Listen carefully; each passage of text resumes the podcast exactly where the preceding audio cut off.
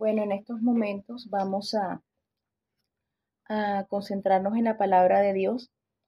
Hemos estado hablando de la creación, hemos estado hablando de, estamos ahorita en el cuarto día, hemos estado hablando de lo que pasó en el cuarto día durante esta semana, pero vamos a recordar qué creó Dios el primer día.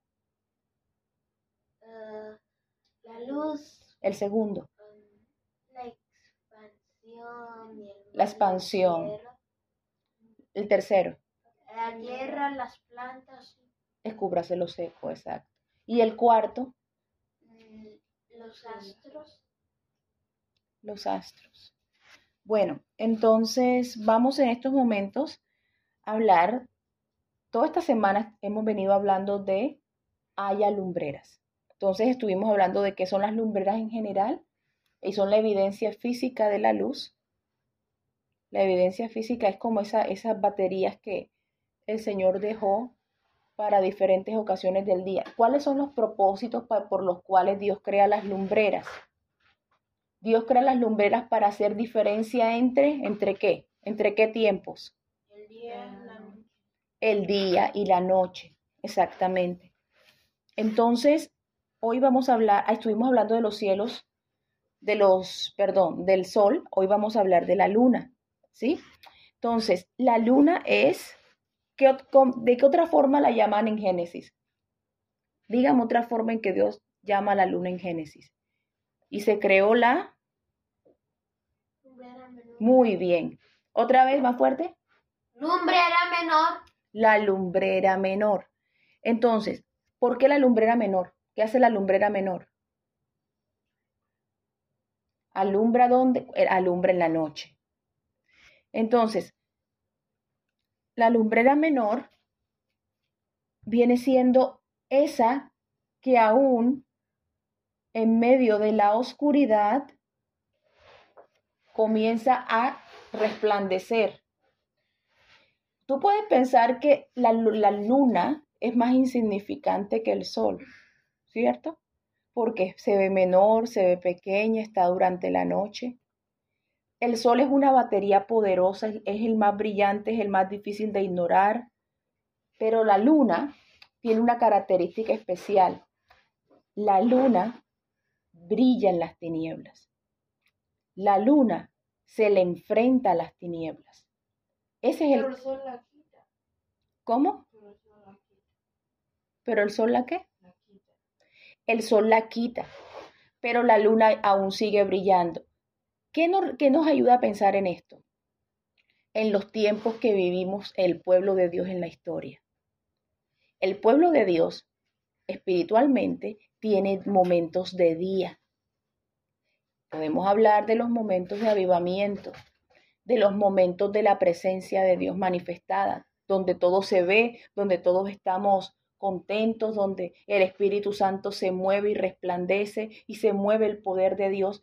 Pero llegan momentos en el pueblo de Dios donde hay crisis. Para ustedes la época del COVID, ¿qué fue? ¿Un momento de día espiritual o un momento de noche espiritual? ¿Perdón? De noche. Entonces, la Biblia nos compara a luminares. La Biblia nos compara a lumbreras. La Biblia nos compara a seres. Esos ellos son astros, astros que brillan en la oscuridad. Entonces, esas son las grandes ventajas de tener el Evangelio, que el Evangelio es la luz. Dice, dice que los profetas hablaban de la iglesia y decían que a los que alumbraban, a los que vivían en sombra de muerte, luz les resplandeció.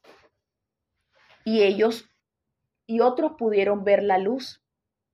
Entonces, la luz verdadera viene, muere, muere en la cruz, sube al cielo, pero nos deja a nosotros, como dice Pablo, como luminares.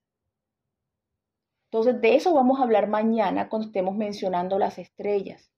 Pero también quiero contarles acerca de la luna, que la luna, a la luna también Dios le puso un, momento especial para festejar la- las fiestas con su pueblo.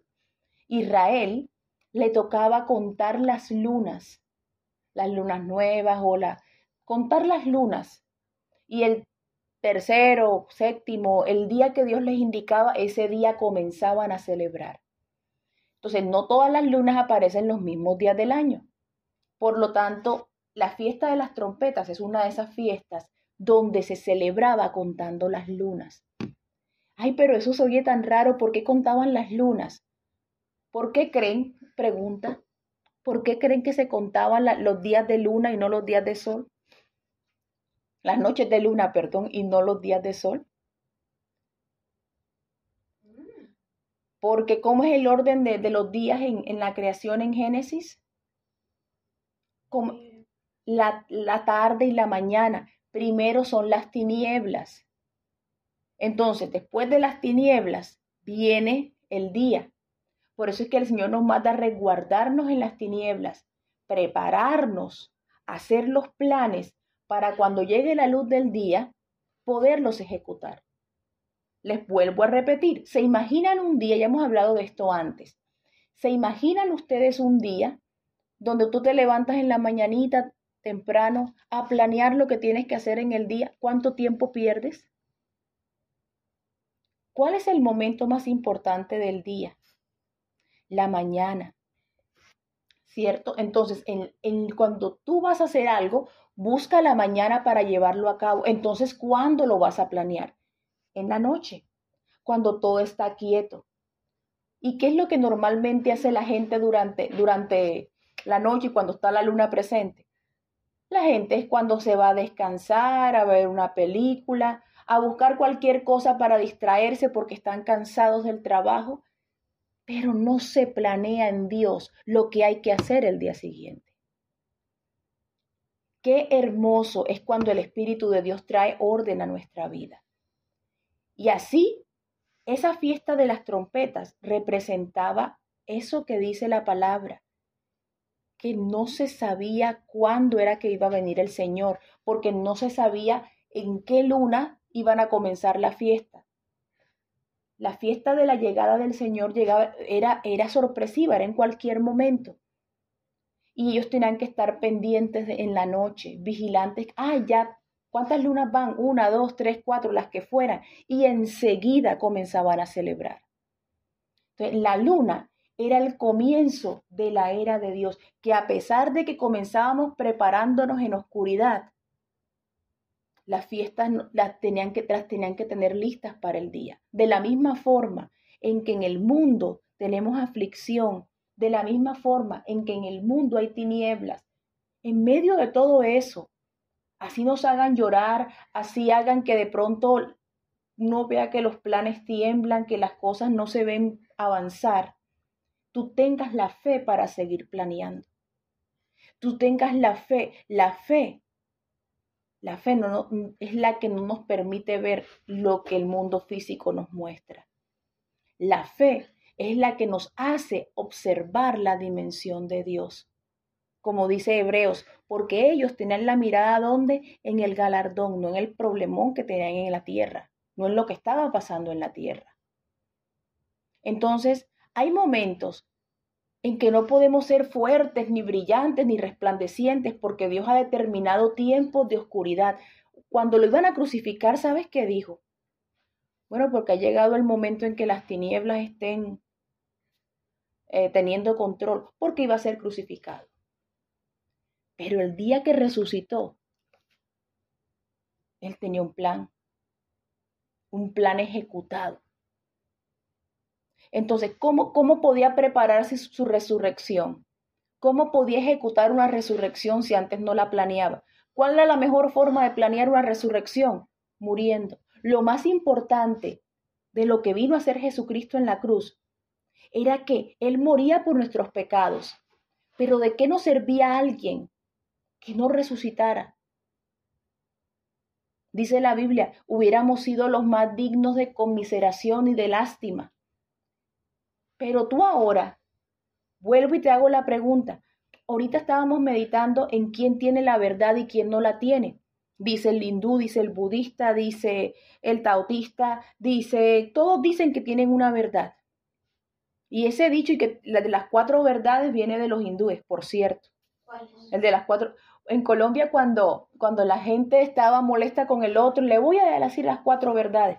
Esas cuatro verdades son unas cosas que, que, vienen de la cultura hindú donde ellos hablan, donde ellos hablan acerca de, de lo que para ellos es la verdad.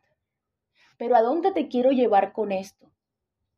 Todos los que se inventaron las cuatro verdades, todo lo que dijo los pensadores, los filósofos, los que se hicieron dictadores, todos esos, lo que dijo el faraón, ese que hablábamos la, vez pasada, de que llegó y clamó al supuesto Dios Sol y lo que, se, lo que le mandaron fue una oscuridad hasta que Dios quiso.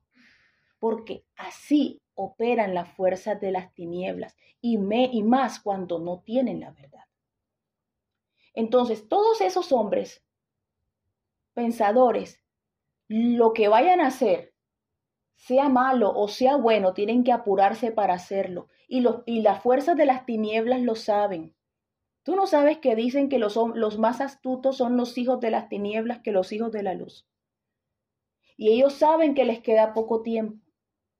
Por lo menos a ustedes a, mí, a la iglesia, al pueblo de Dios, nos va a resplandecer al día siguiente el sol de justicia como lo aprendíamos. Y mientras estamos aparentemente solos, en tinieblas, pero venciéndolas porque estamos ahí como el brillo, con el brillo, con la luz en medio de ellas. Ahí está Dios. Aquel que no se parece a los que te mencioné porque los que te mencioné tienen una tumba. Y Dios es el más rico de todos, pero hay algo que Dios no tenía, no lo tenía y nunca lo tuvo y le tocó prestarlo. A veces no has tenido algo y te ha tocado prestarlo. Bueno, al Señor le pasó lo mismo. ¿Y sabes cómo lo devolvió? Ordenadito, dobladito y sin, y sin ninguna suciedad. Su tumba, la tumba, la tumba, la tumba que él usó, no era una tumba propia, era una tumba prestada, porque aquel que iba a vencer la muerte tenía una tumba vacía.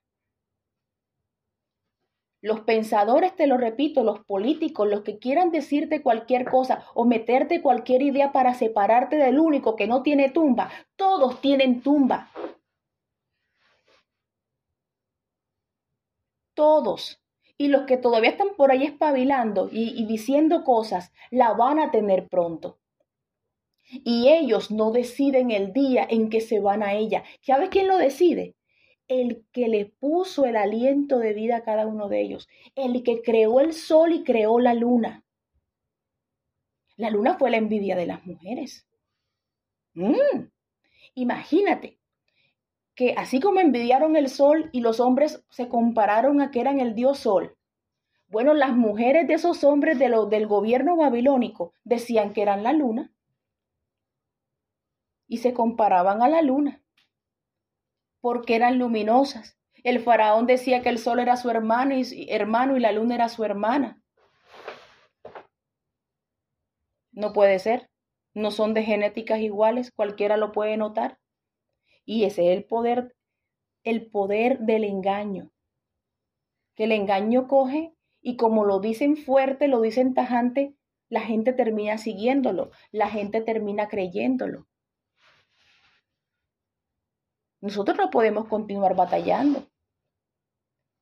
Nosotros tenemos que entender para qué hemos, venido a este lugar. Así como Dios le dijo a la luna y al sol, señoréate, quédate ahí, en el nombre de Jesús, si tú necesitas un lugar donde poner tu pie, señoréate, quédate ahí, no te vayas a mover. Porque el Dios de la tierra, el Dios de los mares, el Dios de la expansión, el Dios de los cielos, el Dios del sol, el Dios de la luna, es el mismo que te ha dado a ti la vida para que te establezcas. No, que eso está muy feo. No, que eso está muy oscuro. ¿Cómo fueron los tiempos de Israel cuando salió del campo de concentración?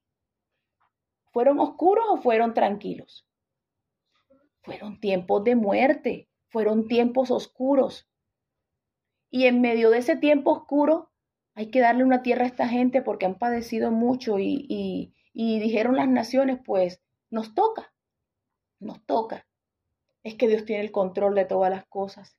En el año que Dios determinó, les entregaron una porción de tierra, que el 65% de ella era desierto, árido y seco, donde nadie vivía.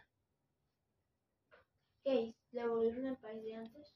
El pedacito de Berseba, de Berseba y una parte del desierto. Y ahí no había forma de sobrevivir. Y ahí no había forma de levantarse. Y ahí no había forma de llegar a ninguna parte. Ellos tenían una bendición, una bendición familiar, que era la bendición de Abraham. Tienen esa bendición todavía. Y Dios les prometió a ellos, ellos están en un proceso con Dios, que benditos los que los bendijeran y malditos los que lo maldijeran.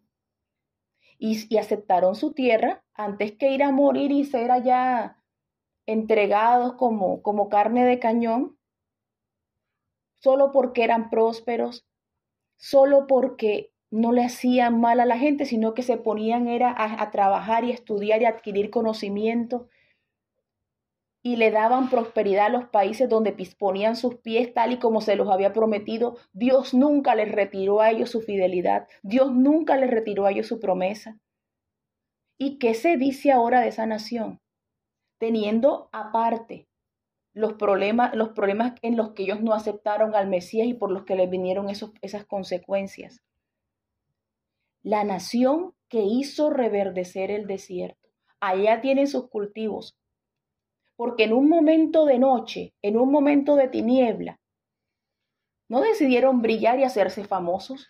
Cerraron las puertas, así como una vez las cerraron para el tiempo de la Pascua y dijeron, ¿saben qué? Aquí no nos va a ayudar nadie. Y escribieron una historia y comenzaron a formar de la nada, del desierto.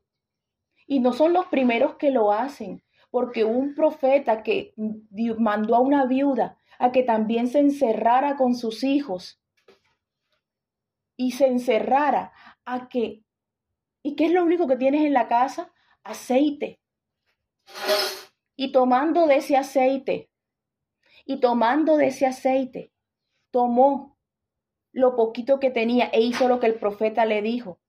Cogió las tinajas y empezó a llenar, a llenar, a llenar, a llenar. Si esa viuda hubiera sido pentecostal, imagínense eso.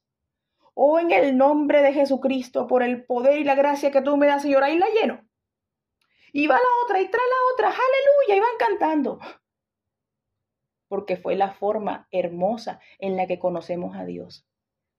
Por eso no, a un pentecostal no le queda ni regular que tenga que quedarse callado cuando ha visto tanto. Porque ellos han experimentado el gozo de la salvación. A través de, la experiencia del hablar en lenguas, Dios ha provocado a celos a Israel y le ha hecho danzar no por razones carnales. Le ha hecho danzar en el Espíritu Santo para que crean, para que conozcan, para que Dios transforme la mente, para que Dios transforme el corazón, para que Dios traiga vida. No importaba, en su vida era de noche, en su vida habían deudas. ¿Ustedes creen que las deudas no le entenebrecen la vida a la gente? Eso es de las cosas más fuertes, eso es una cadena. Las personas no le pueden comprar un regalo a su bebé o a su hijo porque tienen que pagar las cosas, tienen que tener los niños con los zapatos rotos, tienen que ir los niños al colegio con el mismo uniforme. ¿Tú crees que no hay un Dios que está escuchando y te está viendo? Dice la palabra, el que hizo el ojo no verá y el que hizo el oído no irá. No importa qué negra sea la noche. Aquí está el que hace la luna brillar. Y tú la ves en medio de la tiniebla. Y parece que fuera, le llaman la lumbrera menor, pero hay gente que le parece insignificante. Ah, está la luna. Ay, está nueva. Ay, pregúntale tú a un, a un gran granjero, a un agricultor, si la luna le importa o no le importa. Ese es el primerito que te va a decir. ¡Ah! Claro que importa. ¿Cómo va a decirme que no importa?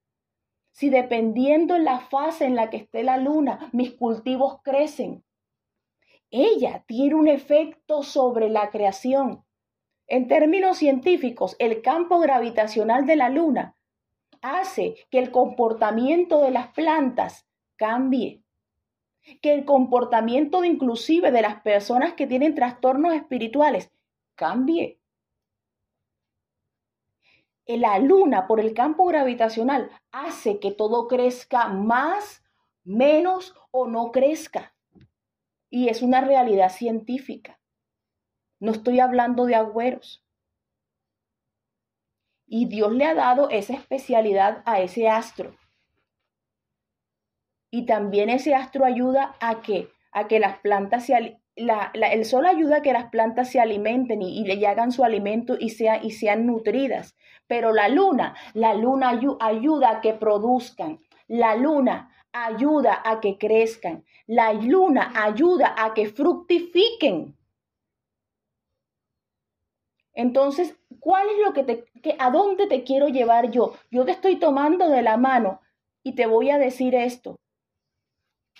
Dice el Salmo 121 que el sol no me fatigará de día, ni la luna de noche. Jehová me guardará de todo mal. Jehová guardará mi alma. Jehová guardará mi salida y mi entrada desde ahora y para siempre. Mira todo lo que puedes hacer en una noche. Yo quiero invitarte a que valores tus noches. ¿Cuántas noches tiene un año? ¿Quién me dice?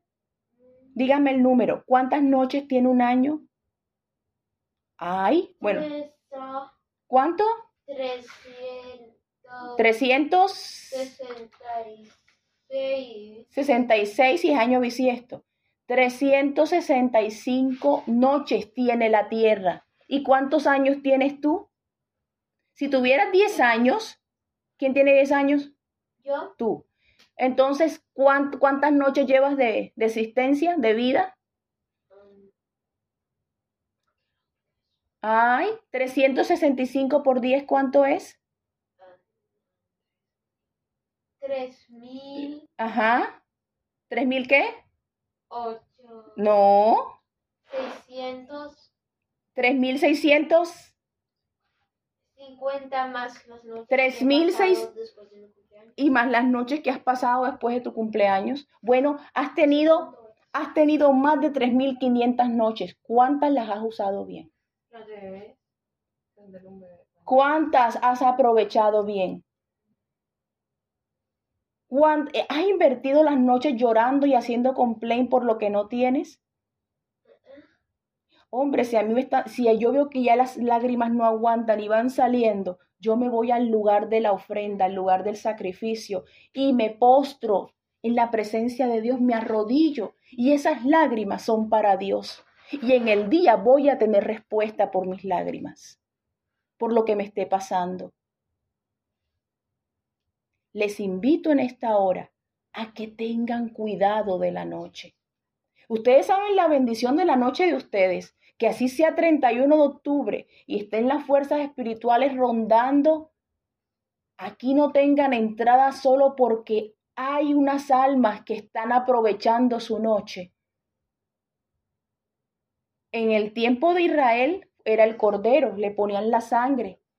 Pero aquí no es un cordero, una sangre de cordero marcada en la puerta. Aquí es el Espíritu Santo dentro de un lugar para poseerlo y aquí no entra ninguna fuerza. ¿Por qué? Porque has tomado buen provecho de tu noche. ¿Los videojuegos te dan una buena noche? ¿Las películas? No. ¿Las distracciones? No. Un tiempo con Dios, un tiempo de hablar, de compartir, un tiempo de aprendizaje, un tiempo de planes, es lo que te ayuda a crecer cada día. enséñanos a contar nuestros días de modo que traigamos al corazón sabiduría, dice, dice el Salmo, el Salmo que no es Salmo. ¿Cuál es ese Salmo? El de El de Moisés. ¿Con- ¿Qué número es?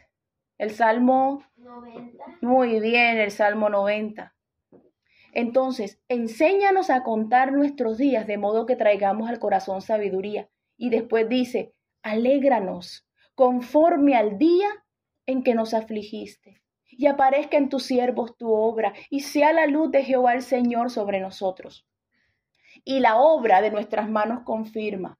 Sí, la obra de nuestras manos confirma. Si yo no hago nada en la noche, ¿qué obra va a confirmar Dios en el día? Entonces, ¿alguien quiere hacer con sus manos algo esta noche delante de Dios para que mañana se confirme?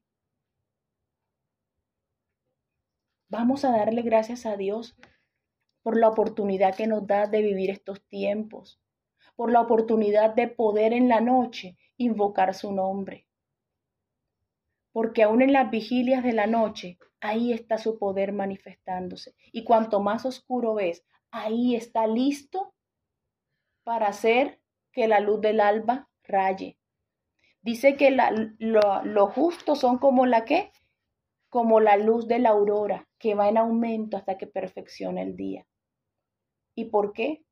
¿Por qué puedes ir en aumento? Porque en la noche te preparaste.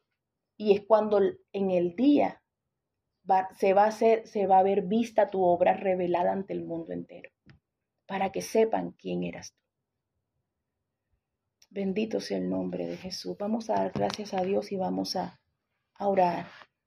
Padre amado, Dios de mi salvación, Dios de mi vida, te exalta mi corazón, te da la honra, te da la gloria, porque eres tú quien entrega el alimento, eres tú quien entrega el sustento, eres tú, Señor, quien envía el sustento a cada momento, oh Dios.